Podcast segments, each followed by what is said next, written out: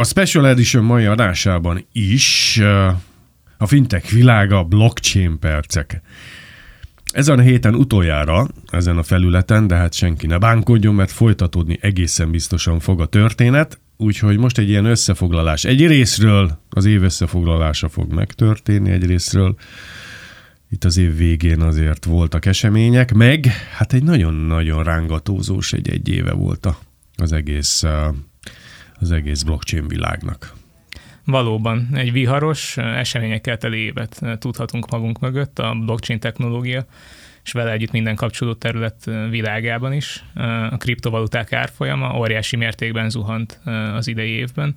Ugye 2021 vége fele elérte a rekord árfolyamát a bitcoin, 69 ezer dollár környékén. 69 ezer, azért az... Masszív masszív, de már január 1-ét azt 47-48 ezer dollárral zárta, és mostanára elértünk ilyen 16-17 ezer dollár környékére, ez egy olyan 65 os esést jelent eh, a bitcoin esetében, és a bitcoin meg a többi kriptó között elég nagy a korreláció, ezért vele együtt eh, számos másik eh, kriptovaluta is esett. Az árfolyamok esésének több tényezője is volt, ugye az infláció, ami az élet minden területén elért minket, az emberek mindennapi költségei jelentősen emelkedtek, csak Magyarországon novemberben 22,5%-kal lett drágább az élet, és ezért a befektetők jelentős része érthető okokból megnézte, hogy mely befektetései azok, amelyek, amelyeket likvidálhat, és a kriptovaluták például ilyenek voltak. Mi is mindig mondjuk, hogy a kriptovalutákra inkább, mint játékbefektetésként, idézőjes játékpénzzel szabad csak befektetni, olyannal, amit nem bánunk, hogyha elvesztünk, és az emberek úgy voltak vele, hogy ezt a pénzt már bánnák, hogyha elveszne, inkább felhasználják arra, hogy fenntartsák az életmódjukat. Emellett még alapvetően a szentimentum a kriptovaluták potenciájával kapcsolatban az is belezavart, és és az emelkedő alapkamatok által más attraktív befektetési lehetőségek is voltak azok számára, akik vagyonkezelési okokból szálltak be a kriptoszektorba. Most csak így zárójelben nyissuk meg ezt a mondatot. Az én kérdésem az, hogy a háború szerinted az orosz-ukrán háború nem befolyásolta semmilyen szinten sem? Szerintem közvetetten ugye az ellátási láncokat megborított az egész háborús helyzet nemzetközi szinten is, de főleg Európában, és e- ez pedig tovább táplált az inflációt, ami pedig a kriptovaluták iránti befektetési kedvet érintette valamilyen módon, hát negatív módon. Érdekes, hogy azt mondod, hogy negatív, mert azt gondolnám, hogy egy ilyen menekülő menekülő befektetési eszköz lehetett volna. Még talán amikor kitört a háború, beszéltünk is arról, hogy kérdés szintjén, hogy vajon, vajon az orosz oligarchák vagy pénzemberek megpróbálják-e menekülésre használni a kriptovalutákat. Igen, eleinte talán olyan hírek voltak, hogy, vagy olyan tapasztalatok, hogy erre nem volt megfelelő mondjuk a bitcoin, viszont idővel pedig fokozott aktivitást vettek észre az emberek, és valóban használták ilyen vagyonkimenekítő eszközként is, főleg így a titkosíthatós, titko, titkosítható aspektusa miatt a blockchainnek, és valóban erre is használták, de hogyha összevetjük, hogy kik, kiket érint közvetlenül a háború, ukránokat főleg, és oroszokat, és hogy hányan vannak benne a kriptoszektorban világszerte, akkor nyilvánvalóan ez nem egy ilyen domináns aspektusa lesz az egész kereskedési trendek, a trendvilágnak. Oké, okay, zárója bezárva. Hát, hogyha már egy ilyen uh, nagy léptékű, nagy mértékű eseményt, uh, eseményről beszéltünk, akkor muszáj megemlíteni még kettőt, ami hát igazából a kriptoszektorban volt óriási. Ez a Terra USD stablecoin, és vele együtt a Terra Luna kriptovaluta beomlása volt. Uh, csak ez ilyen 60 milliárd dollárnyi vagyont égetett el a blockchain ökoszisztémában. A blockchain hálózat mögötti Doc Vont, egy dél-koreai úriembert, még mindig körözi szerintem az Interpol, jelenleg is menekülésben van, néhány, néhány plegyka szerint éppen Szerbiában tartózkodhat jó közel hozzánk, mert talán nincsen kiadatási megállapodás Dél-Korea és Szerbia között. De a másik hasonló, az egy elég friss, friss emlék, Sam Bankman-Fried, az FTX kriptotősde alapítója és volt vezérigazgatója. Ő, hát lényegében csalással vádolják most, bedölt az ő kriptotősdéje és az FTX az csődbe ment, és őt, őt viszont már elkapták. Egy hasonló történet, az egy friss emlék, Sam Bankman-Fried, az FTX kriptotősde alapítója és volt vezérigazgatója. Most jelenleg őrizetben van, őt csalással vádolják, mert bedőlt és becsődölt a, az FTX kriptotősde, és több milliárd dolláros kárt okozott több millió ember vagy üzletfél körében. Bár, de bár az árfolyamok bezuhantak, számos nagyvállalat elkezdett nyitni idén a kriptovaluták felé, legyen szó bankokról, vagyonkezelőkről, vagy akár olyan névről is, mint mondjuk a Samsung. Sokat, sokan bővítették azok körét, akik kereskedhetnek kriptóval, ez főleg a pénzügyi szektorban. A DBS banknál, egy szingapúri banknál már egyes lakossági ügyfelek is, ügyfeleknek is kínálnak adásvételt. Emellett számos egyéb projekt is volt, ilyen működési folyamatokban való felhasználhatóságról. Utóbbi időben a DBS bankról és a JP Morganről is beszéltünk, mint aktív szereplői annak, hogy hogyan lehet a blockchain technológiát a bankszektorba emelni. Folytassuk a zuhanásos aspektusát az évnek. Az, az ez e- ilyen év. Az NFT-ket is meg kell említenünk. Óriási zuhantak. Januárban egy rekordévük volt kereskedési forgalomból. Szeptemberre viszont nagyon elfáradt az egész piac. Januártól szeptemberig 97%-ot esett a kereskedési forgalom, ami egy óriási zuhanás. Ezzel egy időben viszont egyre több mainstream vállalat, mainstream szolgáltató felület kezdte beépíteni szolgáltatásaiba az NFT-ket. Twitter az mondjuk elkezdett a NFT profilképeket hitelesíteni, az Instagram teszteli Amerikában az NFT kibocsátást és kereskedést, továbbá a Starbucks kávézólánc az a nagyon híres hűségprogramjába is be akar építeni NFT megoldásokat. Tehát itt is megint azt látjuk, az árfolyamok zuhannak, lakossági befektető irányból, vagy akár intézményi befektető irányból kevés, kevésbé gyümölcsöző, de felhasználhatósági szempontból egyre többen érdeklődnek a kriptovaluták, az NFT, meg a blockchain megoldások iránt. Tehát ebből a szempontból nyílik az olló most ebben az évben. Hogyha egy kicsit pozitívabb dolgokról is akarunk beszélni. Mindenképpen így karácsony előtt. Igen, igen. Sok kriptó bekerült a mainstreambe marketing szempontjából is. Rengeteg sportbajnokságot és klubcsapatot kezdtek el szponzorálni. Ezt azok, akik sok ilyet követnek, azok láthatták is. Főleg mondjuk a crypto.com-ot érdemes megemlíteni. A nevük ott van mindenhol, Formula 1-nél, olasz labdarúgó bajnokságnál, akár a Paris Saint-Germainnél, UFC küzdő sportligánál, még e-sportcsapatoknál, meg még a világbajnokságon is ott volt.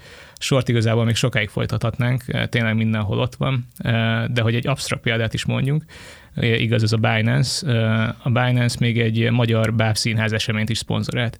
Ez is azt mutatja, hogy tele vannak pénzzel egyébként ezek a kriptotősdék, legalábbis tele voltak a nagy felfutás idején egy évvel ezelőtt egy évvel ezelőttről, és bár, szinte bármit képesek pénzelni, tehát ez, ez is absztrakt, hogy egy bábszínház eseményt szponzorálnak itt Magyarországon. Teljesen laikus szemlélőnek is bármilyen sporteseményre kapcsol, legyen az nagy amerikai csapatsportágok vagy egyéni sportágok, akkor a körben legalább a crypto.com az ott van.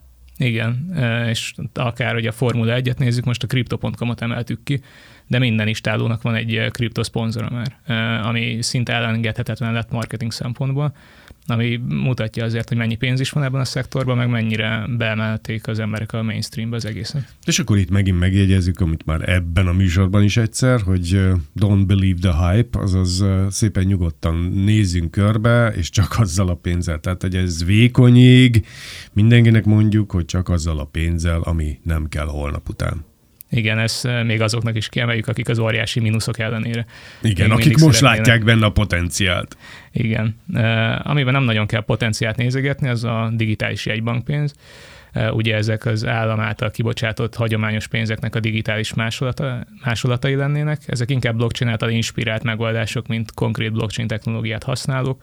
Már közel száz ország kutatja valamilyen formában ezeket. Itt sem beszélhetünk igazán jó hírekről, igazából vegyes hírekről. Tehát az már mindenképp dicsérendő, hogy minden, nagyon sok ország nézi ezeket, Magyarország is közelről figyeli. De például Nigériából, az egyik első nagy, nagy országból, amelyik bevezette ezeket, olyan hírek jönnek, hogy csak a lakosság fél százaléka használta még a digitális jegybankpénzt, miközben a lakosság 35%-a 18 és 65 év között már használt kriptovalutát.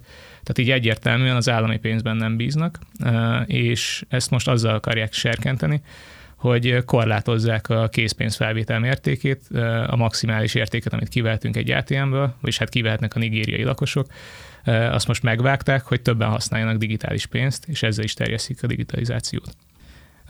Magyarországon mi is figyelünk egyes digitális jegybankpénzprojekteket, de közben a Magyar Nemzeti Bank a, idén a világ első jegybankja lett, amely saját NFT kollekciót bocsátott ki.